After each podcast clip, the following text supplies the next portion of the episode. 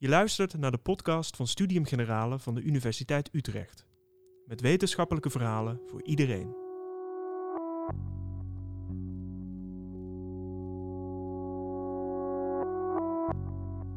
De sporen van het Nederlandse slavernijverleden zijn nog steeds aanwezig. Hoe moeten we hiermee omgaan? Hoe erkennen en verwerken we historisch onrecht en trauma? En wat is de rol van excuses?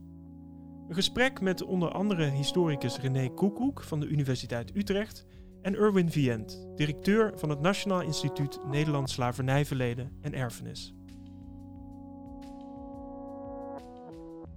Ja, fijn dat jullie er allemaal zijn.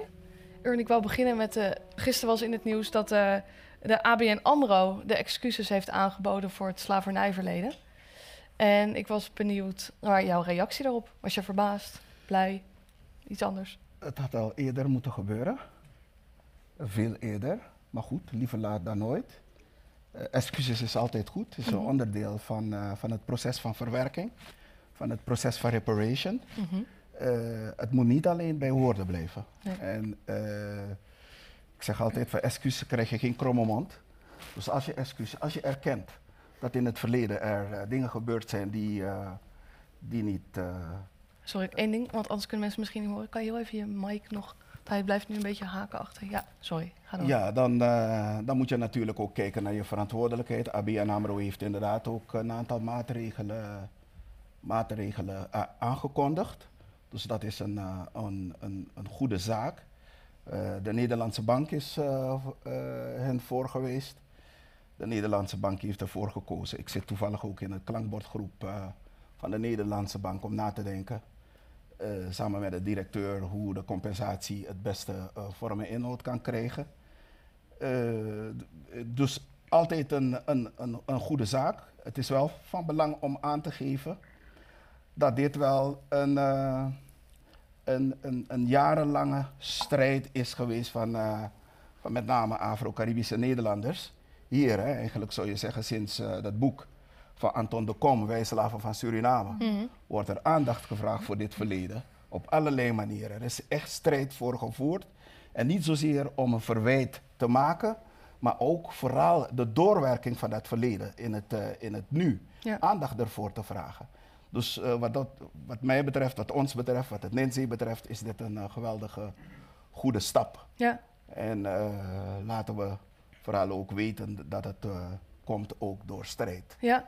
Die, uh, maar, maar, het is wel frappant dat je deze, die strijd noemt, dat dat belangrijk is. Want in het uh, nieuwsartikel staat dat het komt door, uh, de, eigenlijk door het onderzoek wat gedaan is door het Internationaal Instituut voor Sociale Geschiedenis. En dat zij een rapport hebben gemaakt. En dat eigenlijk daardoor dat in gang is gezet. Is dat een beetje dus te kort door de bocht eigenlijk misschien? Dat is, dat is, dat is ja, het onderzoek heeft uitgewezen natuurlijk dat de voorganger van de Nederlandse Bank ja. dik in het uh, verdiend hebben aan, uh, aan dat verleden. Maar dat was er misschien niet gekomen als er jarenlang niet gestreden was uh, voor aandacht voor dit mm -hmm. verleden. en, en soms ook met harde statement. Maar dat was nodig om dus de aandacht te krijgen. En gelukkig is er nu aandacht. Ik, inderdaad, de afgelopen tien jaar behoorlijk veel, veel veranderd, maar we zijn er nog niet. Nee we, nu er aandacht is voor dat verleden, hè, nu de stilte doorbroken is, is het wel goed om nu de focus te leggen op uh, hoe we de doorwerking, hoe we de vraag die hier vandaag centraal staat, hoe herstellen we uh, uh, het onrecht. Overigens, dat onrecht kan je niet herstellen. Nee. Het, is, het, is, het, is, het is geweest, maar ik ik snap dat het vooral bedoeld wordt. Hoe herstel je de doorwerking, de impact die het nog heeft ja. in de Afro-Caribische gemeenschap, maar ook in de Nederlandse gemeenschap. Uh, hoe herstellen we dat? En zou je zeggen, want je zei er moet aandacht voor zijn en dan komt een rapport, is dan eigenlijk soort van die, die aandacht en dan de kennis die er komt of de feiten die boven tafel komen, is dat uh, een soort van startpunt? Dat die, die kennis er is en dat we daarop verder kunnen borduren? Ja, het, uh, natuurlijk. Uh, kennis over dat verleden heel erg belangrijk. En ik moet ook wel zeggen, niet alleen de gemiddelde Nederlanders, ook heel veel ja, Caribische eh, gemeenschap kent het verleden nauwelijks. Mhm. Eh, dus, dus er moet echt eh, goed aandacht ook gegeven worden aan het eh, verleden. Ik, ik moet echt eerlijk bekennen dat ook Surinamers en Antillianen, we kennen dat verleden nauwelijks. We kennen dat verleden soms ook te, te eendimensionaal. Hè. Een aantal van ons zeggen nog steeds, er zijn slaven uit Afrika gehaald. Nou, het waren vrije mensen die uit Afrika gehaald zijn. Wij eh, zeggen nog steeds dat de slavernij afgeschaft is in 1863. Nou, het is 1873. Je kan niet tegen een kanarie zeggen, vandaag ben ik vrij. Maar pas over tien jaar eh, maak ik de kooi open. Hm. Dus 1873. eh, en zo zijn er nog een aantal van dit soort kennis die we met elkaar moeten delen. Belangrijk daarbij is ook om aan te geven dat eh, ja, misschien wel 98% van wat er in de archieven opgeslagen liggen, is geschreven vanuit een wit perspectief. Ja.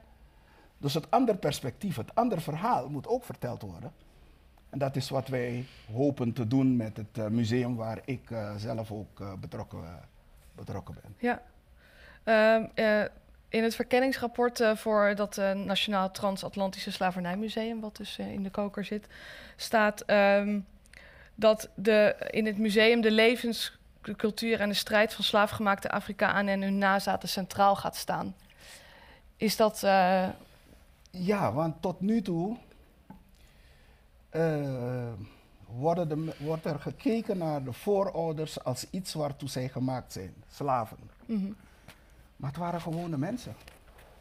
Spiritueel, emotioneel, eh, eh, eh, noem maar op, moreel. Het waren gewone mensen. En we blijven ze benaderen als iets waartoe zij gemaakt zijn door een agressor van buitenaf. ja. Nou, wij hebben gezegd van nee, laten we vertrekken vanuit de kracht van de voorouders. Jongeren willen hun voorouders niet zien als zielige mensen. En ik heb ik, de gelukkige omstandigheid dat ik op een plantage opgevoed ben, mhm, mijn jeugd doorgebracht heb. Het woord slaaf, ik ben er niet mee opgevoed. En ik kende mijn oma, die is in 1881 geboren. Ik kende haar, eh, haar oudste zus, Tata, die in 18, eh, eh, eh, af 1881, de ene 1884. Ik was 11, 12 toen ze stierf. Dus men sprak daar anders over de, de voorouders dan over iets waartoe Mhm. zij gemaakt zijn. Wat wij willen met het, eh, met, het, met het museum is vooral vertrekken vanuit de kracht van de voorouders en van daaruit het totale verhaal vertellen. Dus ook de problematische kanten komt dan wel eh, ter sprake, maar dan vanuit een ander perspectief. ja. En dat is dus eigenlijk best wel een trendbreuk, zou jij zeggen. is een trendbreuk.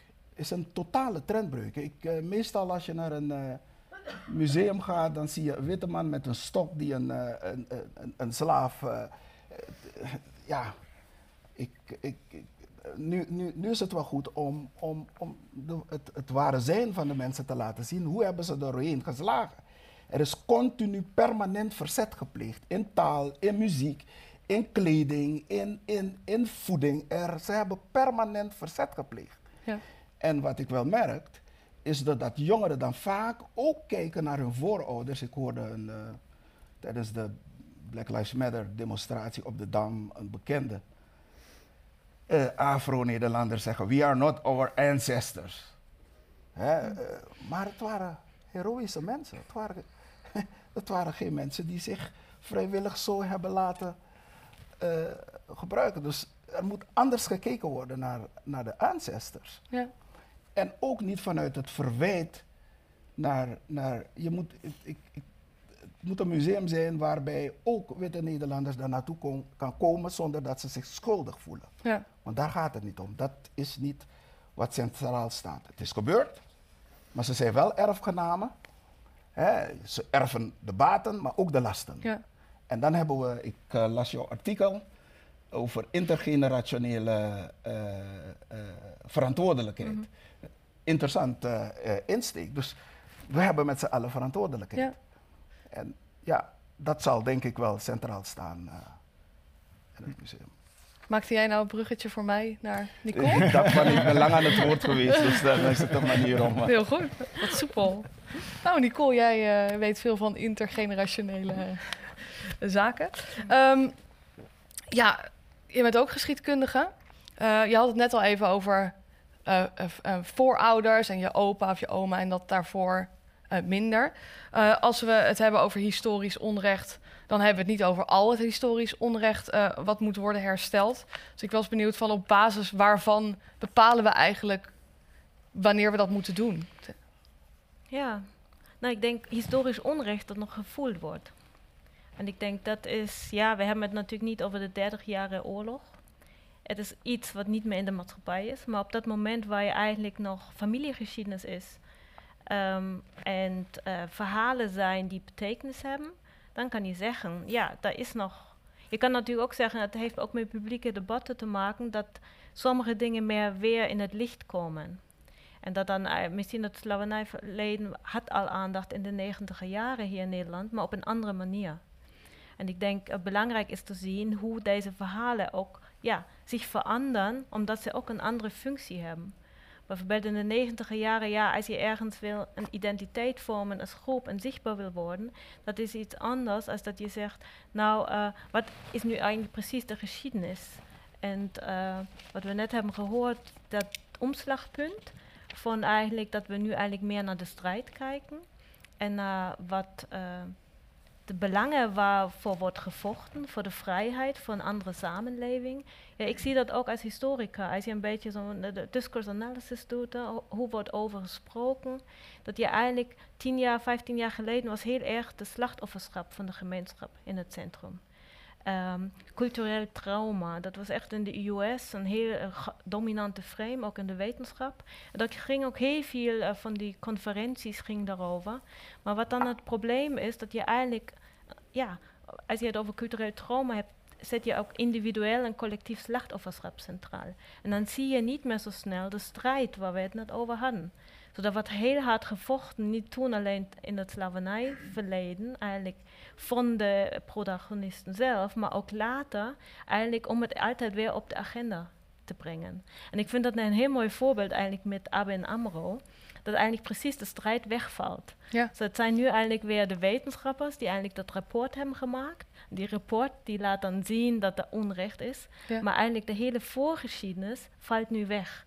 En dat zien we eigenlijk systematisch in heel veel, dat die strijd die dan eigenlijk een verandering heeft teweeggebracht. En dat zijn dan meestens ja, de mensen uit de gemeenschappen zelf, die zetten iets op de tafel. Maar op een bepaald moment nemen andere acteuren die strijd over. En dan hmm. wordt het zichtbaar eigenlijk in de wijde publiek debat. En dan wordt natuurlijk snel ook van silencing gesproken, omdat het natuurlijk ook niet juist is. Ja, we hadden net een klein voorgesprek al in uh, hier. Dat het eigenlijk, ja, wanneer wordt eigenlijk een debat zichtbaar? En wie zijn eigenlijk echt die mensen die het op de, ja, uh, naar voren hebben gebracht? En ik denk dat is, daarvoor is historisch onderzoek wel ook belangrijk om te kijken, ja, wat zijn eigenlijk de verschillende stemmen en acteuren die eigenlijk die geschiedenis eigenlijk bespreekbaar hebben gemaakt. En om ja, in de verschillende plekken ook te kijken, niet alleen, nou ja, wat in het archief ligt, maar ook eigenlijk op de straat is gebeurd, op podia is gebeurd. Journalisten die vaak ook een echt een groot uh, onderdeel hebben. Ja, maar NOS-site uh, had uh, die memo nog even niet gehad over dat eerdere traject dan. Maar is, um, je zei van tien jaar geleden hadden we het over cultureel trauma en dat, dat was toen het frame eigenlijk wat gebruikt werd en nu meer over die kracht. Hebben die strijdende actoren ook daarvoor gezorgd? En zeg maar dat, het daar nu, dat we daar nu zijn? Of is dat dan dat wetenschappers dat in één keer dan interessanter vinden, dat dat het frame wordt? Wat is dat, dat speelveld waardoor dat verandert? In tien jaar tijd, wat best wel snel is, denk ik. Nou ja, uh, het was toen zo rond die 150 jaar van de anniversary 2013. En uh, dat zijn verschillende workshops, seminaren geweest of self-healing en, en, deze dingen die echt een bepaald narratief hebben laten zien. En de vraag is, ja, wat is nu eigenlijk gebeurd in de laatste 15 jaar? Dat eigenlijk zo'n shift is plaatsgevonden. En ik denk dat heeft deels te maken natuurlijk met de Black Lives Matter movement, die ook heel erg vanuit agency is en uh, het laat zien hoe structureel het probleem is. Dus het gaat niet over bepaalde individuen of bepaalde groepen, maar het gaat echt over de samenleving die daar structureel een manco heeft, iets niet wil laten zien. Um, um, we hebben gezien dat um, familieverhalen meer naar voren zijn gekomen. Niet zozeer eigenlijk alleen wat doet de overheid, maar ook dat steden eigenlijk veel meer acteuren zijn geworden en hebben uitgezocht. Zo het verschuift zich een beetje het debat van het nationale naar het lokale niveau. Omdat mensen zich natuurlijk ook, ook burgers zijn van steden. Zo eigenlijk zijn ook veel mensen die eigenlijk, ja, als burger van Rotterdam heb je meer eigenaarschap eigenlijk. Als je zegt, nou, ik ga nu in de archieven en kijk naar mijn... Het is ook mijn geschiedenis? We hoorden het net. Het is niet alleen de geschiedenis van uh, de Surinaamse en Antilliaanse groep, maar het is ook de Nederlandse geschiedenis. Dus ik denk, daar zien we ook een shift uiteindelijk zo dat het een gezamenlijk verleden. Het ging van hun geschiedenis ook naar ons geschiedenis. Tenminste denk ik dat te zien eh, in de debatten. Want ik denk dat het eigenlijk een, wel een, een belangrijk shift is om dat debat een beetje anders te voeren en weg te komen van de duidelijk blame en guilt frame, daders, slachtoffers. Ja, ik denk dat brengt ons niet zo ver. Ik, ik kijk alvast even de zaal in. Als iemand een vraag heeft, dan... Uh, ja, deze meneer hier. Uh, Corine komt even met de microfoon jouw kant op.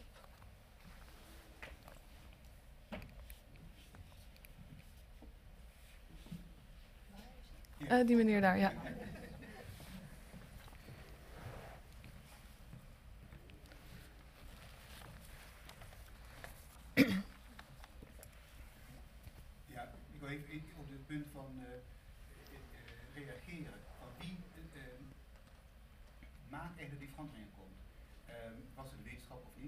Denk dat uit de geschiedenis kijkt altijd zeker is geweest dat dit komt door de actoren zelf. Dat mensen de, de slaafgemaakten die in strijd hebben gevoerd. dan kan je teruggaan tot Anton de Kom en voor Anton de Kom en na Anton de Kom.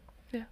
Maar belangrijk is daarnaast, vind ik, uh, het, de ontwikkeling die de discussie heeft gemaakt. We zijn gegaan van slachtofferschap naar... Hey. Van oh, hij deed het niet. uh, hij, nu doet hij het wel, sorry, ja. Gaat u door. Ja. We nee. het wel. Ja, het gaat over slachtofferschap en ja, daderschap. Ja. De discussie over slachtofferschap, die, die, daar zijn we van af aan het komen, hoewel het nog steeds speelt. En het gaat over daderschap. Wat ik mis ervan zijn twee dingen. Op de eerste plaats dat daderschap nu wel wordt genoemd, strijd, maar vooral in de zin van, uh, ze zijn moeder geweest, maar ze hebben niet, ze, het heeft niet tot resultaat geleid. En dat is niet waar. Afzet van de slavernij is niet gekomen doordat een enkel aantal mensen in Europa inzet hebben gekregen dat uh, uh, er toch menselijkheid noodzakelijk is. Ja. Het is gekomen doordat die strijd voortdurend en iedere dag opnieuw heeft bewezen dat het beeld over zwarten als beesten, als eigendom, als vee niet werkelijk is, niet met de werkelijkheid overeenkomt. En dat dan als minimaal de, basis. Dat daarnaast de volgende stap is dat zij ook door die strijd hebben ge, uh, de, de, de slavernij in het probleem hebben gebracht. Als je die lijn volgt, en dan kom ik volgens mij op de volgende stap die gemaakt moet worden. Dat vind ik eigenlijk de stap die ik echt leuk zou vinden als we die zouden durven maken. Dat de kolonialen kijken naar zichzelf. Niet alleen als slachtoffer, niet alleen als redder, maar ook als de angstige uh, bewoner van een plantage bang voor de slaven die zogenaamd in bezit zijn, maar die dagelijks het einde van de, slaaf, van de plantage plannen. En dat ook laten weten aan jou. He, je voedsel wordt vergiftigd, je, je, je, je eigendom loopt weg. Uh, in de stad -hmm. werden er demonstraties gehouden, werden, politie moest paraderen door de stad om de zaak rustig te houden. Er was angst voor de macht van de slaven. Okay. En die angst daar ben ik mee opgevoed, door, in, in mijn gezin, door mijn vader. Uh, die heeft aangegeven van wij zijn niet slachtoffer geweest van uh, uh, een slavernijsysteem. Wij hebben het de slavernijsysteem overwonnen. Okay. En zij zijn bang geweest voor ons. Okay. En die is de volgende stap die we moeten maken. Dank u wel. Is er iemand die hier al meteen op wil reageren? Deze stap die deze meneer hier maakt en opbrengt? Nou, ik zou in die zin wel willen reageren dat ik herken het heel erg in het onderzoek wat ik heb gedaan uh, naar de Haitiaanse revolutie. Um, dus op het moment uh, dat de Haitiaanse revolutie uitbreekt, dan zie je eigenlijk in omringende slavenmaatschappijen in het zuiden van de Verenigde Staten, zie je eigenlijk een enorme angst ontstaan van hé, hey, dit kan ook hier gebeuren. Um, en zo'n Haitiaanse revolutie had dus ook eigenlijk hele ja, dubbelzinnige, ambivalente uh, consequenties. In de zin van dat uh, veel uh, slavenhouders uit het zuiden van Amerika en Jamaica en andere plekken eigenlijk het regime eigenlijk nog strakker, nog strenger wilden maken. Omdat ze eigenlijk aanvoelden van hé, hey, dit is een, een, risico dat wij lopen. Dus hè, die strijd is dus ook wat dat betreft een complexe aangelegenheid. En zoiets als een Haitiaanse revolutie, wat dus echt een van de grootste uh, opstanden was uit de geschiedenis. Ook zoiets heeft dus hele ja, uh, dubbelzinnige en uh, korte termijn effecten, lange termijn effecten. En het is denk ik zaak om dat, om dat, dat hele plaatje wat dat betreft helder te krijgen. Ja. Um, we hadden het net over de excuses die de ABN AMRO maakte. Uh, Nicole, jij zei net, het gaat meer naar het uh, lokale niveau. Uh, Rotterdam, Rotterdam steden willen nu ook excuses maken, hebben soms al excuses gemaakt voor dat verleden. Um, in 2020, januari 2020, heeft premier Rutte excuses aangeboden voor de holocaust. En de rol van de Nederlandse staat daarin. In maart dat jaar heeft Willem-Alexander in Indonesië excuses gemaakt voor de vreedheden die zijn begaan in Indonesië. Um, ja, is de soort van logische volgende stap nu, René, ook dat uh, er door de staat excuses worden gemaakt voor het slavernijverleden bijvoorbeeld? Nou, het interessante is, is dat uh, Rutte in februari 2021, dus een jaar nadat hij um, namens de regering excuses had aangeboden voor het uh, overheidshandelen van de Nederlandse staat bij de Jodenvervolging, um, werd hij op dat bekende vrijdagmiddaguurtje werd hij ondervraagd door een journalist uh, van de NOS, geloof ik. Die vroeg van, ja, is het dan nu ook tijd om uh, excuses aan te bieden uh, voor, het, voor het slavernijverleden? Um, hè, meteen ook de link makend van hè, nu voor de um, excuses aangeboden, dan is dit wel de volgende stap. En uh, je merkte meteen dat hij daar uh, eigenlijk heel erg moeite mee had met die, met die vraag. En het eerste wat hij zei was, ja, persoonlijk ben ik daar geen voorstander van. Um, en uh, dat is interessant, want bij die excuses voor de jodenvervolging zei hij eigenlijk meteen als eerste, het gaat om overheidshandelen. Het gaat dus niet per se om mijzelf als persoon of ik daar excuses aanbied, maar ik doe dat namens de regering voor overheidshandelen. En op het moment dat hij daarna gevraagd werd, begon hij eigenlijk van ja, mijn persoonlijke overweging is dat ik dit niet wil. Um, en toen vroeg die journalist een beetje door van ja, maar waarom dan niet? En toen begon hij een verhaal over nou, um, ik wil mezelf niet op een voetstuk plaatsen, ik wil mezelf niet aan het einde van de geschiedenis plaatsen op een soort van morele superioriteit en over mijn voorgangers zeggen, hm. hè, over noem maar wat Thorbecke, van dat die het bij het verkeerde eind hadden. En ik vond dat eigenlijk een hele merkwaardige manier van antwoorden, want het gaat denk ik juist bij die excuses ook heel vaak over, hè, het was het stadsbestuur of het was de Nederlandse overheid die uh, excuses aanbiedt. En waarom? Nou, omdat hè, er een, eigenlijk een continue lijn is tussen, ik noem maar wat, het Amsterdamse stadsbestuur in de 17e eeuw en het Amsterdamse stadsbestuur ten tijde van, nou ja, ik noem maar wat, Femke Halsma. Of dat er een hè, directe lijn is tussen de overheid, de Nederlandse overheid in de 19e eeuw en de Nederlandse overheid nu. En hij maakte dat eigenlijk heel persoonlijk en begon zichzelf ook met zijn voorgangers te vergelijken. Wat eigenlijk een rare beweging was, om die een beetje een omtrekkende beweging ook. Uh, en ook in zekere zin best wel inconsistent. Omdat heel veel van die excuses die de laatste jaren gemaakt zijn, juist zijn gemaakt met het idee. Er zit een, laten we zeggen, een, een, ja, het is een beetje een ingewikkelde term, maar er zit een continuïteit tussen die instituties, hè, tussen de staat en tussen het stadsbestuur. En dat maakt dat, die excuses, hè, dat wij die excuses maken. Uh, ik maak niet excuses uh, uh, vanuit het perspectief van Rutte voor wat Torbeck heeft gedaan. Nee, want dat zou ook gek zijn. Hè? Want Rutte is niet schuldig aan wat Torbeck deed, bij wijze van spreken. Maar hij is wel als representant van de Nederlandse staat, kan hij wel zeggen van wij als staat, of de Nederlandse staat, was toen fout. En daar leg ik verantwoording voor af. Uh, dus ik vond, dus, je, je, en hij, het tweede punt wat hij eigenlijk noemde was van ja, het, zal voor te veel polarisatie gaan zorgen in de samenleving. Dat was ook een argument. En uh, ik, sta daar toch weer bij stil. En niet omdat ik nou uh, Rutte nou zo ontzettend belangrijk vind, of een goede politicus, maar hij, hij representeert wel een hele belangrijke stem binnen het Nederlandse volk. Dus we, zullen daar toch op de een of andere manier ons toe moeten verhouden. De gemiddelde Nederlander De doorsnee Nederlander erft tussen de 10.000 en 75.000 euro van zijn familie.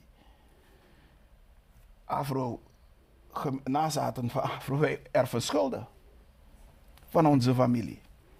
En dat moet je rechttrekken. En het rechttrekken heeft alles te maken met een, eh, het, het, het, het, vermogens. het is een vermogenskwestie. Ja. Dus ik, ik, ik hoop dus dat de premier en de regering tot het besef komt hoe belangrijk het is. En zolang dat niet heel serieus genomen wordt, zal het eh, Ja. blijven Ja. zorgen voor die polarisatie. René?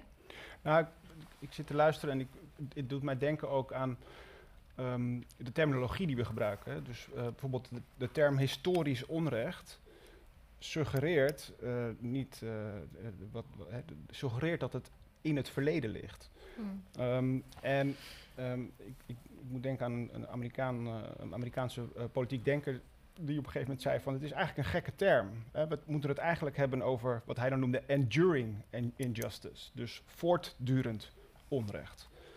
Ehm, en eh, op een gegeven moment eh, stelde hij ook de vraag van ja, waarom, ehm, eh, zijn sommige, voor, sommige voorbeelden van historisch onrecht werken nog door in het verleden en andere niet? En waarom focussen we, focussen we ons op sommige historisch onrecht en andere niet? En dat is denk ik een goede vraag, want het, het, verleden, het verleden zit vol met historisch onrecht. Hè. Ehm, maar bepaalde vormen van historisch onrecht, ja, daar houden we ons op dit moment niet zoveel mee bezig. Dus de, de, de cruciale schakel is van ja, welk historisch onrecht duurt voort tot in het heden. En dat is hetgene waar we ons mee bezig moeten houden. Ehm, maar dan krijg je ook wel een klein beetje een verschuiving van de discussie. Want dan is de discussie niet alleen maar over ehm, wat er toen gebeurde, wie toen schuldig was, wat er toen fout ging. Maar eigenlijk over ja, eh, ho- hoe is dat onrecht wat toen gebeurd is, hoe heeft dat zich door de tijd ontwikkeld? Hoe is daarop gereflecteerd? Welke rol heeft dat gespeeld in de publieke discussie? En dan ga je dus ook kijken naar dat proces. En misschien als laatste eh, voorbeeld, ehm, ehm, bijvoorbeeld dat bekende stuk van uh, Ta-Nehisi Coates. Dat is een Amerikaanse publicist en eh, opiniemaker en denker. Die schreef eh, in 2014, geloof ik, een stuk in de Atlantic, The Case for Reparations. En dat heeft heel veel stof toen opwaaien, heel bekend stuk geworden. Ik zou het ook iedereen aanraden om dat te lezen. En dat stuk begint ermee, 250 jaar slavernij, vervolgens de Jim Crow laws, hè, dus die uh, uh, raciale uh, wetten rond 1900. Um, vervolgens het separate but equal, dus de, de, segregatiewetten. En vervolgens nog 35 jaar lang uh, raciale housing policies in de Verenigde Staten. En hij zegt dus eigenlijk van, er zit dus een lijn van dat hele verre verleden van 250 jaar geleden naar nu. Dus dat, dat, zegt, dat, hè, dat suggereert ook dat het is dus iets wat voortduurt, nieuwe vormen aanneemt en op die manier nog steeds het heden beïnvloedt. Dus misschien moeten we wat dat betreft ook in, in plaats van te spreken van historisch onrecht, alsof het iets is wat achter ons ligt, het hebben over een onrecht wat dus voortduurt. Ja, ja misschien haakt het ook goed aan bij die debat over wat is nu een goede term, hè? herstelbetalingen. We hoorden net naar betalingen, dat krijgt eigenlijk die idee dat het alleen iets materieels is. Mm -hmm. En het herstel, dan kijk je ook snel naar het verleden. Het is iets in het verleden wat repareerd hoort. Terwijl er eigenlijk het gaat over die continuïteiten. En wat kan je eigenlijk doen aan de continuïteiten? En dat erfenis eigenlijk van het onrecht van toen. En ik denk dat is een beetje de uitdaging van die debat in waar we zitten. Dat we het niet als iets historisch alleen zien. Maar precies eigenlijk dat erfenis van die historie. En dat is dan een erfenis dat wel aan, alle kanten is. En dat is ook de term uh, in, die de Janne Thompson, een politicoloog, in, uh, noemde, ja, intergenerationele verantwoordelijkheid. Dat je eigenlijk wil zien dat er een erfenis is wat over die continuïteiten gaat. Hm. En dan hebben we het wel over structurele ongelijkheden. En uh, nou ja, we moeten alleen naar de universiteiten kijken, of naar de media, of naar de politiek, naar de Tweede Kamer. Dan zien wij, als we het over representatie hebben, dat er een soort van ongelijkwaardigheid is.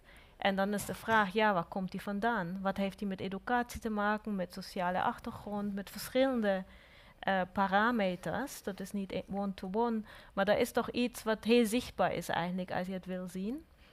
En de vraag is, ja, hoe kan je daar eigenlijk een uh, antwoord op vinden? En ik denk dat is een beetje waar we vandaag eigenlijk ook over hebben. Wat zou herstel kunnen zijn? En dan een, zou ik misschien pleiten meer van mijn onderzoek dat heeft ging, ja, welke soort van reparations waren nu eigenlijk meer of minder ja, nuttig? Of wat, wat kunnen ze opleveren? Dat je toch ziet dat reparations vaak echt in een heel nauwe manier worden discuteerd. Dat het over excuses gaat, over financiële compensatiebetaling, dan op het heel specifiek amount of een heel specifiek verleden. Maar eigenlijk gaat het veel meer eigenlijk over een sociale, herstel van een sociale relatie. En die gelijkwaardigheid, dat je eigenlijk ook een partij bent die mee bepaalt wat eigenlijk herstel is zodat je eigenlijk niet uh, ja, afhankelijk bent van iemand die zegt, nou ja, dat is iets waar wij, nou ja, misschien dan een rapport of een excuus, maar je wil zelf mee bepalen hoe eigenlijk herstel uit moet zien. En dat is een beetje de spanning die ik een beetje zie in die, uh, in die erkenningsdebat, dat je toch vaak, ja, dan wacht je op Rutte dat die excuses doet. En zolang die dat niet doet, is daar eigenlijk een proces die een beetje, ja... Stagneert. Stagneert. Terwijl excuses, zou ik zeggen, ja, dat is eigenlijk de key, dat, maar daar moet je echt beyond komen. Het gaat eigenlijk over voorbij de excuses, om dan pas eigenlijk de eigenlijk debat begint, waar we het over structurele erfenissen kunnen hebben. Dus ik vind eigenlijk de hele focus op apology, yes of no, eigenlijk een niet interessant debat. Het, het, moet eigenlijk over herstel gaan. Ja. Maar we hebben de excuses wel nodig om eigenlijk te zien, ja, erkenning van het is van ons. En dan te kijken, maar op welke manier dan? Maar zolang je dat daar eigenlijk niet bent, ja, dan komt eigenlijk geen proces. dat, is, dat schuurt inderdaad, ja. Uh, ik denk dat we zo nog even over door kunnen. Die mevrouw uh, hier heeft een vraag, die kunnen we meenemen, denk ik. Ik heb een vraag. Um, graag een beetje meer uitleg van de heer Vijand over um, wat, wij, wat wij missen aan erfenis. U zei iets van uh, de gemiddelde Nederlander die erft zoiets van 75.000 en wij, wij uh, nazaten van slaven niet. Zou u dat even meer kunnen uitleggen? Ja, er is sprake dus van een vermogensachterstand. Daar gaat het om. En uh, nou, doordat eh, eh, Nederland heeft eh, juist vanuit wat verdiend is uit dat verleden goed kunnen investeren in kwesties van onderwijs. Een gemiddelde Nederlander heeft ook vaak veel betere opleidingskansen, opleidingsniveau. de toegankelijkheid van onderwijs is groter. Niet alleen, de, ook op gezondheidsgebied zien we dat. Ehm, en het draait alles met uh, de, de, de, de achterstanden die er is op onderwijs, op het, bezit, vermogensbezit, uh, uh, noem maar op, wat eigenlijk hersteld moet worden. Ik, die vraag is in zoverre interessant, precies om even door te gaan wat mevrouw Imler dan het aangaf. Ehm, de, de, door, door de nadruk te leggen op excuses, komt heel snel uh, de discussie over wat moet het kosten. Wat moet het kosten? Maar in principe gaat het om de ongelijkheid die er is, dat die uh, rechtgetrokken moet worden. Dus eigenlijk zou je kunnen zeggen, uh, zolang er sprake is van een, een, een, een zolang nazaten, Afro-Caribische nazaten, een, een, een, een, een, een uh, uh, negatieve gevolgen hebben erven van dat verleden, is er ook een, een, een, een, een erfschuld bij de Nederlanders die ingelost moet worden. En bestaat het alleen maar bij ons Caribiërs die nu hier wonen, bijvoorbeeld zoals ik? Of is het ook op de Antillen en, en op Suriname? Nazaten. Dus, dus het hele Caribisch dus in, uh, in het Caribisch deel van het, het Koninkrijk. En wij die nu hier wonen. Nazaten waar je ook woont. Die, uh, uh, dus ook het Caribisch deel van, van Nederland, hè, de, de, de eilanden, ja, ja, Suriname. Ja? jazeker. Want Anders, anders trek je hem niet gelijk. Ik, uh, ik, ik, het, het zou niet zo mogen dat ik dan uiteindelijk eh, eh, ga profiteren van eh, eh, wat er hier tot stand eh, eh, gebracht wordt eh, in, in herstel. Maar mijn broer en mijn zus in, eh, in Suriname, die, eh, ja, dan heb je hem niet gelijk getrokken. Dus we moeten er breder kijken. Maar ik wil hem eigenlijk ook weghalen van, van het, het- het- Tot nu toe zie je dus dat het slavernijverleden te veel vanuit een economisch perspectief eh, bekeken wordt. Hè. Je ziet het de ABN AMRO, de DNB, iedereen denkt, men is bang voor excuses, want het zal allemaal geld gaan kosten. En niemand heeft het erover dat in de Caribische gemeenschappen wij eh, hebben over kwesties als eh, gezinsproblematiek, we hebben kwesties als de ontbrekende vader, we hebben kwesties van, eh, eh, eh, noem ze maar op. We kennen ze allemaal, zelfbeeld, de- soms ook zwakke organisatiestructuur, omdat je de ondernemers die soms ook goede plannen hebben, maar in de eigen gemeenschap niet dat geld, het kapitaal kunnen vinden om, om, een, om hun business echt goed draaiende te houden. Ja. Bij de Nederlanders, dat heb je de tante Agaat-leningen heette het vroeger. En dan ging je met de pet rond en je kreeg wel een, eh, een paar duizenden euro's om je, je bedrijfje te, te, te starten binnen- vanuit je familie. Dat hebben we niet. Dus die achterstanden, die moet je gaan inlopen. Ja, die sociaal. Eh, Re- René, jij... eh, Nou, misschien ook om daar toe te voegen, een, een reden waarom het debat soms vaak vernauwd wordt tot, tot betalingen en schadevergoeding, is inderdaad dat het, ehm, hè, die, die achtergrond van herstel, rechtsherstel, is vaak juridisch. Dus dat er gewerkt wordt met een soort van schadevergoedingsachtig idee. Ehm, eh, en en dat in, in, in, het, in het Engels noem je dat het tort model, dus het idee van iemand heeft schade geleden, er is een dader en eh, die moet vergoed worden, om het maar zo te zeggen. Maar het nadeel daarvan is dat het heel erg op het eh, verleden is gericht. Eh, hè, want je gaat dus, eh, op dat moment ga je dus heel erg nadenken over van oké, hoe gaan we dit precies berekenen? Ehm, ehm, en het, stelt ook heel erg het, het slachtoffer centraal wat eh, de schade heeft geleden. Ehm, maar d- de vraag is dan ook weer van ja, op het moment dat dan de schade vergoed is, om het maar zo te zeggen, ja, wat is dan nog de rol van excuses? Hè? Want dan kan het ook op een bepaalde manier van bijna een soort van afkopen worden. Hè, dus, het moet, hè, dus je moet die, idealiter zou je een soort toe willen werken naar meer een, een, een, een, laat zeggen, een verzoeningsmodel waarbij je de toekomst centraal stelt. Ehm, en waarbij het een, niet alleen maar gaat om een soort van een hele eh, exacte schadeberekening, om het maar zo te zeggen, die vergoed moet worden. Maar dat je meer gaat kijken van oké, eerst excuses, erkenning en dan vervolgens beyond, hè, beyond dat gaan. Ja. En dat is dan de volgende stap. Ehm, maar dan is het wel meer toekomstgericht dan, ehm, eh, dan dat, laat zeggen, dat schadevergoedingsmodel waarbij je juist alleen maar naar het verleden kijkt. Ja. Maar even voor de, voor de, om het goed te begrijpen, want je zei een soort van verzoening. Verzoening met wie, met wat? Eh, Even iets. Nou, dat, dat, dat, dat verzoening, dat zou, dat zou bewijzen. Nou ja, kijk, een totale verzoening, dat, dat verwacht ik niet. Maar het idee wel dat je dus nader tot elkaar komt.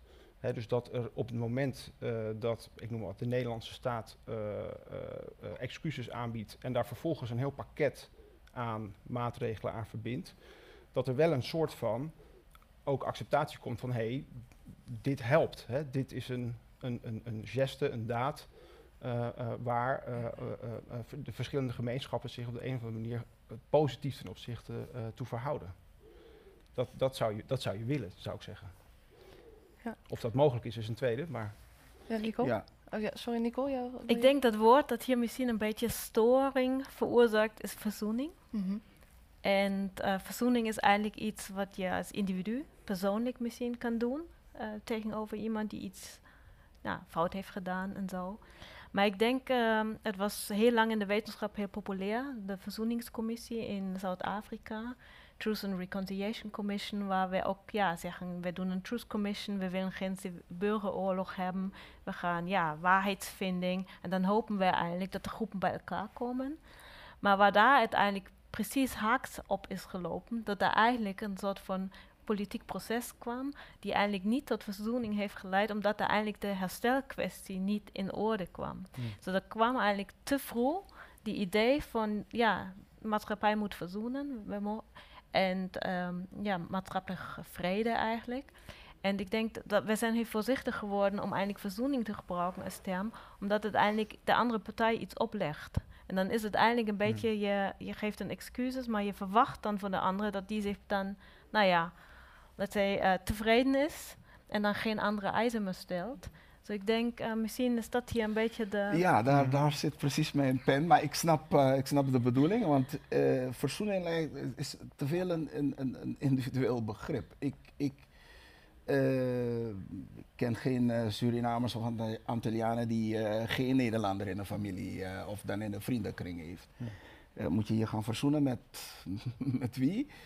Ehm, je kan je ook niet meer verzoenen met het verleden. Hè. Het verleden is daar, is fout. Maar precies wat je zegt. Het gaat om herstel van, eh, van de achterstanden, de doorwerkingen, de negatieve doorwerkingen die er zijn. Dat je dat bespreekbaar maakt, dat je daar eh, eh, een, een, een, herstelprogramma. Realiseer je dat na, afloop van, na afschaffing van de slavernij zijn wel de eh slavenmeesters en de plantage-eigenaren gecompenseerd. Mhm. Maar de tot slaafgemaakten zijn gewoon zo op straat eh, gezet. Hè, die moesten het maar zelf zien, eh, zien te rooien.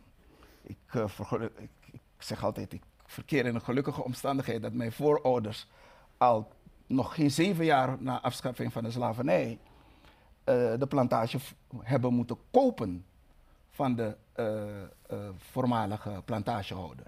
Ja, die hebben er 3000 gulden voor neergeteld. Eh, puur omdat ze, en, en daar zag ik, zeg ik, is dus de, de, het begin geweest, een belangrijke stap in, in herstel van hè, de kracht omhoog. Eh, ze wilden niet dat hun kleinkinderen eh, eh, landloze burgers zouden worden in dienst van, van anderen. Nou, en eh, we profiteren er nog steeds van. Maar verzoenen in de, in, in de zin van eh, met elkaar de, de, de, de, onze verantwoordelijkheid voor wat er nog aan, aan, aan achterstanden is, eh, gezamenlijk oppakken. Daarvan kan ik me voorstellen van oké, laten we daarmee eh, mee aan de slag. Dus vandaar dat ik het begrip echt intergenerationeel verantwoordelijkheid een, een, een heel goede vind Ja. om, eh, om het te hebben over herstel. Ik, ik, eh, ik zie twee vragen uit, eh, uit het publiek. Die mevrouw daar helemaal rechts, die was, eh, zag ik de hand in ieder geval als eerste.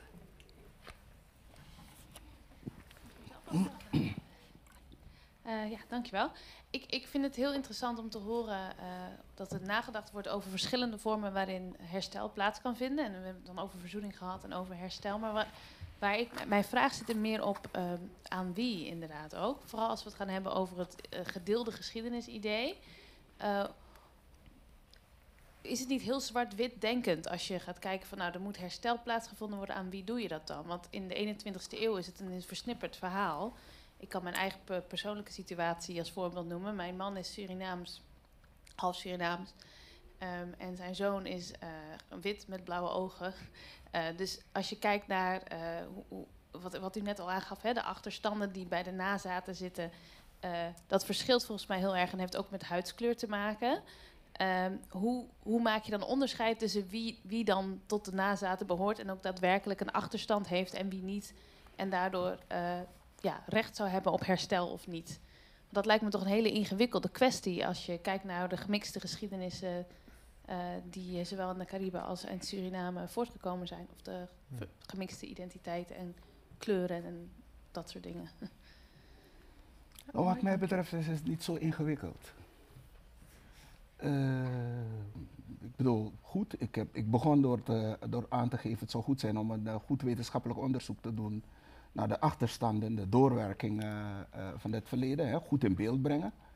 Eh, misschien is het wel goed om ABN AMRO eh, te vragen om het te financieren. Ehm, dat, dat je dat goed in, in beeld brengt. En er zijn echt ook binnen die gemeenschap allerlei goede ideeën over hoe je eventueel hè, een, een, een fonds, investeringsfonds, eh, m- wat mij betreft maakt de universiteiten dan gratis voor nazaten. En zeker ook studie die ze niet makkelijk doen, inter, uh, uh, industrieel ontwerper of zo. je, je, je, een, een, een black business fonds bij wijze. Je kan op allerlei manieren, er zijn, dit zijn gedachten die ik allemaal ook mij is komen aanwaaien van nadenkend hoe je in ieder geval. Maar één daarvan, misschien is de eerste stap gezet, als we kijken naar, naar Den Haag. Dan zien we nog te weinig terug van, uh, van dat verleden in, uh, in het kabinet. om maar een, een, voorbeeld te noemen. Dus er zijn volgens mij, zo ingewikkeld is het niet als, het, als de bereidheid er is en iedereen zijn verantwoordelijkheid ook. Ja, René? Ja? Nou, ik, ik vind het een hele goede vraag. En ook dat punt van gedeeld verleden is denk ik belangrijk. Um, uh, ik blijf teruggaan naar de periode waarin ik uh, mijn proefschrift schreef. En toen kwam ik namelijk ook op uh, de Curaçaose verzetstrijder Tula. En um, ik dacht ook weer van oké, wederom wist ik er niks van. en toen las ik een paar weken geleden het advies van de dialooggroep Slavernijverleden, die aan de overheid een, een advies heeft uitgebracht over wat er allemaal zou kunnen gebeuren. En één van die voorstellen die zij deden was de rehabilitatie van Tula um, en ook het hem een, een, groter uh, podium geven, zowel in de geschiedenisboeken als in überhaupt de Nederlandse publieke omgeving. En toen dacht ik van ja, dat, dat lijkt me nou goed, want ik wil bewijs van spreken, ik denken van ik wil bewijs van spreken dat mijn dochter later dat ook kan claimen als haar verleden.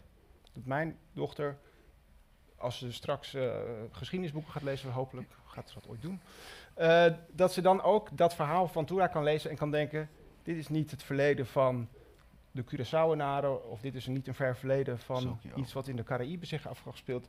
Dit is een Nederlands verleden en dit is ook mijn verleden. Het is een gedeeld verleden van ons allemaal. En dat sluit ook een beetje aan bij wat jij zegt van, um, hè, het moet ook gaan over de, de kracht en over, hè, over agency en over uh, dat soort zaken en verzet. Um, en ik denk dat dat een heel mooi en ook vrij concreet en ik denk ook eigenlijk een tamelijk makkelijk uitvoerbaar voorbeeld zou kunnen zijn van toewerken naar een bepaald gedeeld verleden. Nicole? Ja, misschien om, om het dan in de, in de current situatie, als je zegt, nou dat was een dialooggroep, zo'n adviesgroep mm eigenlijk, wat ze anders kunnen. Dat is, was natuurlijk ook, uh, die hebben een rapport verschenen met verschillende aanbevelingen, maar je zou natuurlijk ook kunnen zeggen dat dialoog geïnstitutionaliseerd zou kunnen worden. Zodat er eigenlijk, als bijvoorbeeld bij de gemeente, dat, er een, ja, dat je eigenlijk uh, gevraagd en ongevraagd advies kan geven op bepaalde besluitmomenten die er worden genomen. Zodat eigenlijk vaak dialoog zien we dan ook op de universiteiten. Daar heb je een groep die een bepaalde verantwoordelijkheid heeft en die neemt dan een besluit of ad advies. Terwijl je eigenlijk zou zeggen, ja, dat zou misschien, misschien meer structureel nodig zijn om eigenlijk mensen in posities te brengen om de processen vorm te geven waar we eigenlijk verandering in willen. Dus dat zou misschien een suggestie kunnen zijn om het een beetje weg te halen alleen van het economische verhaal hè, voor de achterstand, maar eigenlijk ook mensen die ja, uh, denkers noemen het radicale participatie. En die participatie een beetje meer aan de voorgrond te, uh, te sturen. Hm. Dat je ja, de groepen zelf mee bepalen op, verschillende niveaus wat eigenlijk nodig is op, op verschillende uh, niveaus. Is, is dit een beetje antwoord op je vraag? Want ik hoorde jou ook wel zeggen van dat het een beetje een zwart-wit verhaal was. En misschien soms dus wel letterlijk dat sommige mensen misschien er wit uitzien, maar wel nazaten zijn. nou ja, ja, Staat hij aan? Ja. Oh, sorry. Ja. dat hoor je zelf eigenlijk niet. Maar, nee. ja. Uh, nou, mij, mij, bij mij was het meer gericht op de nazaten. Hè. Hoe breed zie je dat dan? En uh, wie valt daaronder en wie niet? En hoe maak je dat onderscheid? Ja. Uh, want dat lijkt me nog best wel ingewikkeld. Kijk, zo, wat, wat, u voorstelt, hè, dat je gedeelde geschiedenis gaat proberen te benadrukken in geschiedenisboeken. dat is heel belangrijk. Dat is interessant voor iedereen. Um, maar hoe dat dan specifiek de nazaten benadrukt, dan moet je toch weer een beetje in dat slachtofferbeeld denken. Wil je die goed kunnen identificeren, denk ik dan. Mm -hmm. En um, ik, ik, ik, geef, ik ben het volledig met u eens dat het heel belangrijk is om juist die kracht en de verzetkant ook te benadrukken. Uh, maar dan, dan, ja, dan krijg je weer van ja, hoe hou je dan nog in beeld? Wie zou er dan moeten kunnen profiteren van specifieke vormen van herstel? Um, ja, Daar, ik, ik ben zelf medewerker bij de afdeling diversiteit en inclusie bij de gemeente Amsterdam. En daar zijn we nu ook expliciet met herstelvraagstukken bezig. Mhm. En dit zijn dus ook een van de dingen waar we ons over buigen. Dus vandaar dat ik dacht, wellicht heeft u het eh, fantastische idee. Erwin, jij moet het ook Nou ja, ik, ik, ik, eh, noemde al een, eh, een investeringsfonds. Als je zou kijken naar bijvoorbeeld eh, de vermogensverhoudingen, dat, dat, dat kan een, een indicatie zijn. Eh, dat zou betekenen dus dat wellicht ook niet iedere Surinamer of Antilliaan die al goed vermogen is, dan eh, eh, in aanmerking hoeft te komen. Maar de rest die eh, dat nodig hebben, die maken daar gebruik van. Daarnaast, ik, ik- ik, leg dus de focus echt op de doorwerking, omdat ik wel merk dat dat nog niet echt goed. eh, hè, dat is de volgende stap die wij, die wij moeten doen. Ik heb vorige week een, eh, een overleg gehad met het ministerie OCW en eh, de, de, de beste landen. De eh, Bonaire, eh Sint-Eustatius, dacht ik, en, en Saba. En daar hoorde ik van, ja, dat leeft nog steeds. in, de- gedraag je naar je kleur. Als je te zwart bent, gedraag je naar je kleur. Men schaamt zich ervoor. We hebben niet eens het idee wat de impact is op eh, je zelfbeeld. Maar ook in verhouding met je omgeving. Nou, dat zijn dingen waarvan ik zeg van, nou ja, die, die, die, die, die zou je heel snel eh, kunnen eh, met allerlei programma's kunnen, eh, kunnen tegengaan. Dus dat is, dat is niet zo, wat mij betreft, niet zo ingewikkeld. Ik denk dan niet aan, aan individuele financiële compensatie. Oké. Dat, ja, hoewel dat zou kunnen gebruiken, maar goed. Ik ook. Eh, ja, sorry, ik zat die mevrouw die eh, met de lange blonde haren. U als. eh, ja, u had wel eens net al. Het is al een tijdje geleden, maar. Ja. Maar wat ik me ook afvroeg, kijk, we, u had het over de slaafgemaakten die eh, in de Caribische gebieden en Suriname zaten. Maar ik begrijp altijd dat de slavernij al uit Afrika komt. Dat daar al slaafgemaakten waren door oorlogen, door van alles en nog wat. Dus dat daar, zeg maar, de slaven daar werden verkocht aan Nederland en dat die dat, zeg maar, verder vertaald hebben. Hoe moet ik dat in dat perspectief zien? Want ik voel me altijd heel schuldig, hè, als Nederlander, als witte Nederlander zo. Mhm. En dan denk ik, ja, daar zit ook een heel verhaal. Hoe, hoe moeten, we da- moeten we daar nog iets van leren en mee omgaan? Nog verder terug. Ja, dat is dus eh, die vraag eh, die is, eh, had ik ook verwacht, want dat is in die discussie komt wel vaak. De vraag is, hoe komen de Nederlanders daar? Dat zijn niet gehaald door Afrikanen daar naartoe. Dus als er slavenhandel daar plaatsvonden, ja, wellicht overal in de wereld. Uiteindelijk zijn de mensen getransporteerd daar naartoe en tot slaaf gemaakt. En hoe dat in, eh, in, in Afrika eh, plaatsvindt, eh, prima, dat moeten we ook onder ogen durven zien. Voor zover dat gebeurd is. Maar 200, 300 jaar lang mensen in, als, als onmensen behandeld. En de impact, de doorwerking daarvan, daar is waar aandacht voor, voor moet komen. Daarmee zeg ik niet dus dat je dat deel ook niet. eh, eh, dat is overigens, alle Surinamers, eh, dat is wat we geleerd hebben op school. Slaven kwamen uit Afrika, ze hebben elkaar verkocht. Dus wat mij betreft is dat verhaal goed, goed al bekend. De, de, de, de, de verzetshelden werden altijd als ordinaire brandstichters, ordinaire oproerkraaiers neergezet. En daar wil ik eh, juist de, de, de, de, de, focus op leggen. Hun, hun, hun strijd, hun, hun, hun verzet. En, eh, want dat, dat, dat zorgt ervoor dat onze jongeren zich veel meer eh, eh, zelfverzekerd eh, in de samenleving staat. En dat biedt ook dan veel meer mogelijkheid om ook eh, het, het verhaal waar u het over heeft ook go- goed ook onder ogen eh, eh, te durven zien. Ehm, eh, maar wat ik wel zie, is dat we vaak dat, dat ander verhaal nauwelijks heel serieus aandacht. Er is in Nederland dit is echt goed wetenschappelijk onderzoek gedaan naar de doorwerking van dat verleden. Dat is eh, echt schandalig. Ja, René? Misschien één korte reactie. Ehm, het is wel interessant misschien om hier op te merken ook dat eh, zowel Ghana als Benin hebben formele excuses aangeboden voor hun eigen rol eh, in het slavernijverleden. En bijvoorbeeld in een land eh, als Nigeria, als ik het goed gelezen heb, was er eigenlijk best wel discu- veel discussie over intern. Ehm, ook onder nou, gezaghebbende stamhoofden en intellectuelen daar, over of het eigenlijk wel zou moeten. Dus in dat opzicht is het niet een discussie, bij wijze van spreken, die alleen hier speelt. ook daar. En het, tweede wat ik wilde zeggen over, eh, ja, met, met vormen van, van, van herstelbetalingen. Ik weet een voorbeeld uit, en of dat, bij wie moet dat terechtkomen en eh, hoe ga je daarmee om? Ehm, in eh, de Verenigde Staten, in George, aan Georgetown University, is op een gegeven moment bedacht om studiebeurzen te geven aan de nazaten van, van slaafgemaakten, om op die manier een vorm van, ja, een vorm van reparations te doen. Maar dat heeft in lokale gemeenschappen daarvoor best wel veel onmin gezorgd. Omdat van veel mensen die in die gemeenschappen leefden helemaal niet was na te gaan of die mensen daadwerkelijk nazaten waren. En dan moest dus op een gegeven moment een commissie moest dus beslissingen gaan nemen over wie krijgt die studiebeurs. En dat was dus een, nou ja, dat was dus een, een groepje die dat wel kreeg, maar dus ook een groep die dat niet kreeg. Wat dus voor die mensen zelf, voor die, voor die gemeenschap zelf daar, voor de Afro-Amerikaanse gemeenschap zelf, dus voor intern voor weer heel veel ja, ruzie heeft eh, en onmin heeft gezorgd. En ik denk dat je dat bij heel veel voorbeelden van herstelbetalingen ziet, en ik denk dat de Nicole uh, Imler daar nog, nog, veel meer, nog veel meer over weet, is dat heel vaak zijn herstelbetalingen echt een imperfecte oplossing.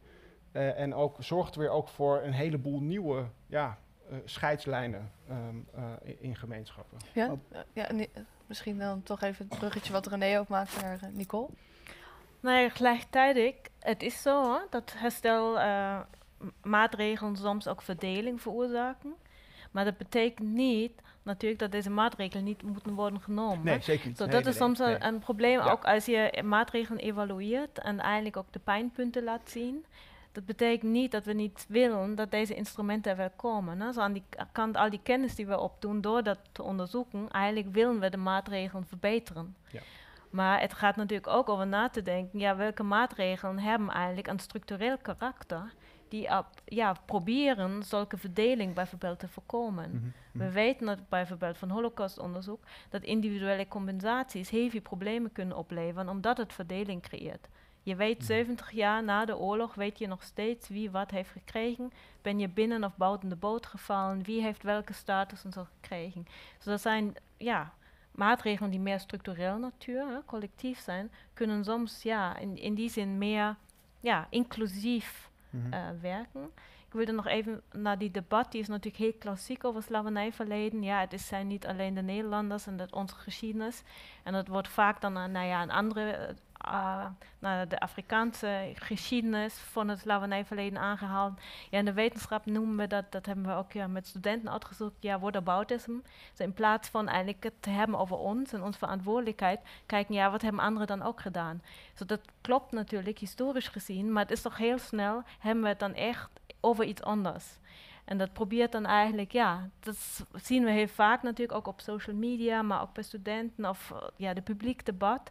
Dat het is natuurlijk, slavernij is van alle tijden geweest en dat heeft verschillende karakter, verschillende natuur.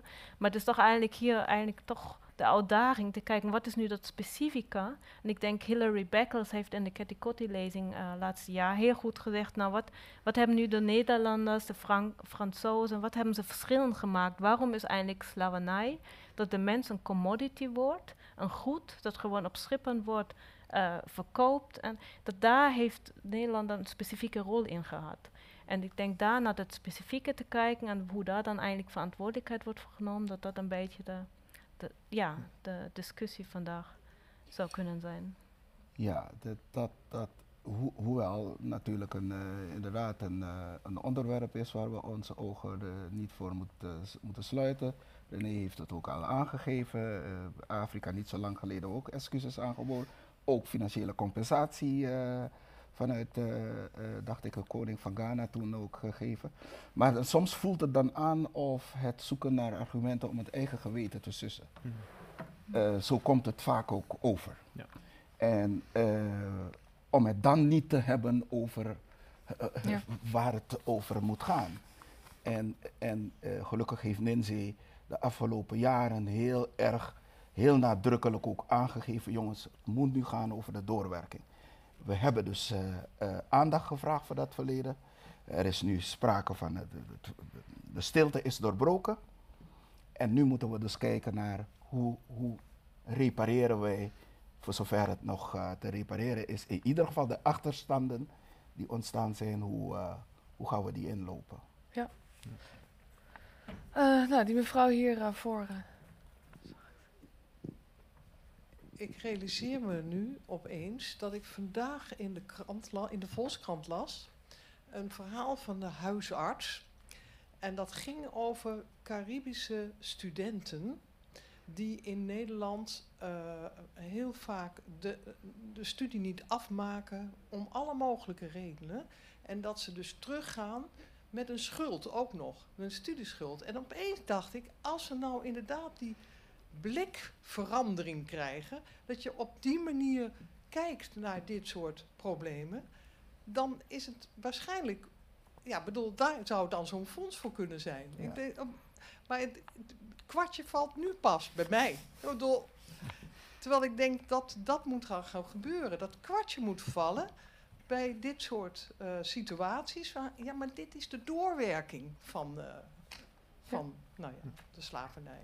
Dat is, uh, het is eigenlijk niet een vraag, maar wel zo van opeens dat er zo'n kwartje kan vallen. En dat moet natuurlijk veel breder gebeuren. Ja, die mag hem doorgeven aan die meneer naast u. Nou, ik wilde daar ook wat over zeggen. Dat betekent ook dat niet alleen toegang verleend moet worden tot uni universiteiten, hogescholen en zo, maar dat mensen ook be be begeleid moeten worden. Dat er mentoren moeten zijn. Want vaak zijn mensen de eerste van het gezin die, die, die naar de universiteit gaan. Dus ze komen in een, in, in een universitaire cultuur die ze niet kennen. En, en dat gebeurt met deze studenten.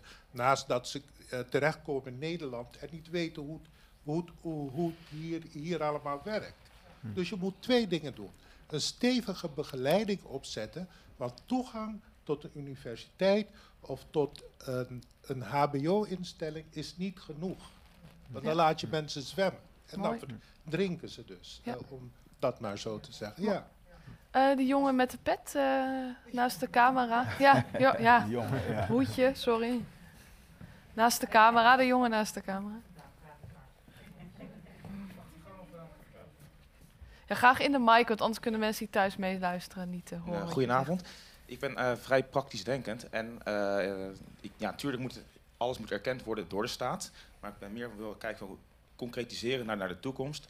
Wat zou er in de toekomst dan moeten veranderen? Dus is, er, is het er misschien een vorm van, want de rijken worden op dit moment rijker. Dat klopt van, over de hele wereld dat, dat er in Nederland misschien een bepaald soort stop komt van x, x aantal huizen wat mensen in bezit mogen hebben. Zo, zo, uh, laat, als voorbeeld, iemand mag maar twee huizen in bezit hebben, waardoor ze zometeen ook de kansen krijgen, de, de mindere de kans krijgen om een huis te kunnen aanschaffen.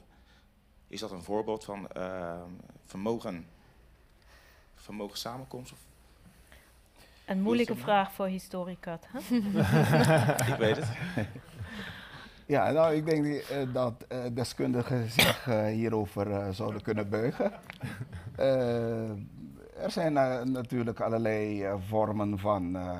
en we kijken natuurlijk aan de, aan de kant van de nazaten van tot slaafgemaakten, maar ook binnen de, het, het, Nederlands cultureel erfgoed of het Nederlands cultureel, hoe heeft professor Gloria Wekker het genoemd, het archief, is er nog het nodige recht te trekken. Ik zal een voorbeeld, even een concreet ja, voorbeeld Ja, hij is ook heel geven. concreet en praktisch, ja. Uh, wat, wij, wat ik dan noem soms het uh, witte verlegenheid. Het gaat om, hè, kinderen worden vaak ook, uh, zwarte kinderen worden vaak, dat kennen we, uh, doorverwezen naar, on, hoe, hoe, heet het, onder, onder advisering. Hmm. Ehm, en vaak niet altijd vanuit een, een, een, een bewuste bedoeling. Soms ziet zo'n witte leerkracht van dat kind doet het prima. Maar de ouders hebben dus de opleiding niet om dat kind goed te begeleiden. Wat doet zo'n witte uh, leerkracht? Dat zijn dingen die ik ook in Zuidoost heb meegemaakt. Die kiest voor safe. Ook misschien soms ter bescherming van dat kind. Maar die zegt het niet tegen de ouders. Bang om voor racist uitgemaakt te worden. Waarvan ik zeg, zeg het tegen de ouders.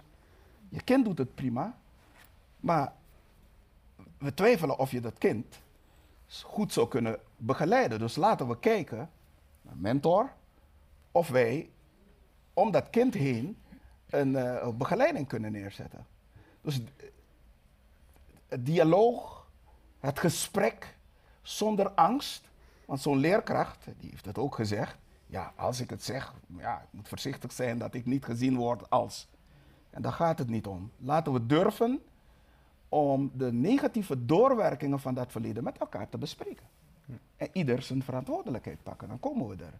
En ja, uh, uh, hoeveel dat zal gaan kosten, dat, dat, dat mogen financieel deskundigen en noem maar op uh, gaan uitzoeken. Ik, uh, ik, kijk toch ook nog even, want online worden ook vragen gesteld en uh, ik vergeet hen niet. Dus ik zal eerst even een, een, kritische, prikkelende vraag van J. Leeds. Wat voor zin heeft het witte mensen en met name Nederlanders te laten meedrenken over reparatie en herstel? Ik zou zeggen omdat zij het geld moeten geven. Ja. Kort door de bocht. Maar dan is het misschien een beetje te kort door de bocht. Kijk, het is een, ik, ik, ik, ik vind het een gezamenlijke verantwoordelijkheid. Mm En uh, uh, ik, ik denk dus dat we er. Het, het is een geschiedenis met, met van twee. Uh, één ketting. En ehm, ja, Nederlanders zijn natuurlijk heel erg belangrijk. Het moet niet aan de ene kant alleen zijn dat zij bepalen wat, maar dat we gezamenlijk kijken van, uh, ook omdat zij, uh, omdat Nederlanders natuurlijk ook over uh, heel wat ervaring en deskundigheid bezitten op dit gebied, die, die we samen met zouden kunnen delen. Dus natuurlijk vanuit ook waarbij het, het, het, het, het, ik noem het even, het zwarte perspectief, of de zwarte perspectieven. Want we moeten niet doen alsof er één zwarte perspectief is. Er zijn verschillende zwarte perspectieven. Daar echt heel serieus wordt, wordt meegenomen. Ja, maar ja, het, ik, het is wel, denk ik, ook wel een prikkelende vraag. Want uh, in een paroolartikel ten tijde van jouw aanstelling zei je ook dat je vooral de samenwerking wilde zoeken uh, met Nederland en de witte Nederlanders. En dat daar ook wel uh, voorgangers misschien daar anders over dachten. Dus het is niet, misschien niet uh, vanzelfsprekend, inderdaad. En dat niet iedereen daar hetzelfde over denkt. Ik was nauwelijks, uh, dacht ik, in uh, een uurtje. En toen werd je gebeld. En okay. toen wist dus de journalist me te vinden. en ik deed die uitspraak. En ik zal je wel zeggen, oh, door een groepje Surinamers ben ik van. Ik zei van luister, ik, het, het, ik ga me niet concentreren op de, de, de schuldvraag. Mm -hmm. Maar veel meer in uh, ja, de doorwerking. Hoe, hoe, hoe lossen we uh, het probleem op? Omdat ik zei van, uh, ik kan me geen Surinamers voorstellen die geen witte Nederlanders, daar wel in de familie, daar wel in een netwerk en noem mm -hmm. maar op. En een groepje hebben me keihard aangevallen hierop. Mm -hmm. hè, ik zou dus een verrader zijn, ik zou dus, nou ja, goed Uiteindelijk leg je het uit, begrijpen ze het. Maar ik zie het ook als een vorm van dus die doorwerking. Ja. En die vraag die net gesteld is, uh, komt een beetje in, in, in die sfeer. We moeten samen zoeken naar hoe wij dus de achterstanden die er uh, opgelopen zijn, uh, kunnen, kunnen verkleinen. En ik denk dan komen we er wel. Ja. En ja, dat, dat de Afro-Caribische gemeenschap voorop uh, in deze uh, ook, ook een vooraanstaande rol hierin uh, te vervullen hebben, is evident. Ja. En Nicole, waar jij hier nog op reageren? Ja, ik dacht, nou ja, op die vragen, dat het horen beide perspectieven bij. Zolang we het ook op de universiteit vooral over het racisme hebben, of de achterstand van een bepaalde groep, is het niet volledig, maar we moeten het eigenlijk ook over de privileges hebben op de andere kant. Zo, en dat is dan nog meer eigenlijk, ja, dat moet je eigenlijk in samenhang bespreken. En um, zo in die zin, uh, om misschien ook nog een constructief bijdrage, wat zou een maatregel kunnen zijn? Ik ken niet de huizenmarkt, maar wel bijvoorbeeld de wetenschaplandschap. Als er meer fellowships zouden zijn of beurzen waar je zegt, ja, daar heeft een bepaalde groep aanrecht op. om een geschiedenis uit te zoeken en te schrijven, dat zal natuurlijk ook een heel an, ander beeld brengen. Als ja, andere mensen onderzoek doen, gaan ook andere soort van geschiedenis naar voren komen. Maar het is natuurlijk zo als de wetenschapwereld, zoals alle anderen, zijn ja, de instellingen zijn bepaald door bepaalde dominante onderzoeksthema's, waar tot nu toe slavernij, slavernijverleden niet tot gehoor, um, bij. Maar misschien komt er nu verandering in, dat er meer eigenlijk ja, funding is. Maar onderzoek, onderzoek is altijd heel erg bepaald ook, wat we weten. Hè? Mm. Van ja, waar is geld voor? Daar komt ook onderzoek voor. Ja, als er geen geld is. En dat is ook de bias die we natuurlijk terugzien in de, in de wetenschap, productie. Hè? Welke boeken worden geschreven, van wie, wie wordt gezien. Ja. Oké, ik denk dat we met het oog op de tijd, uh, de laatste vraag. Ik zie daar uh, iemand op links.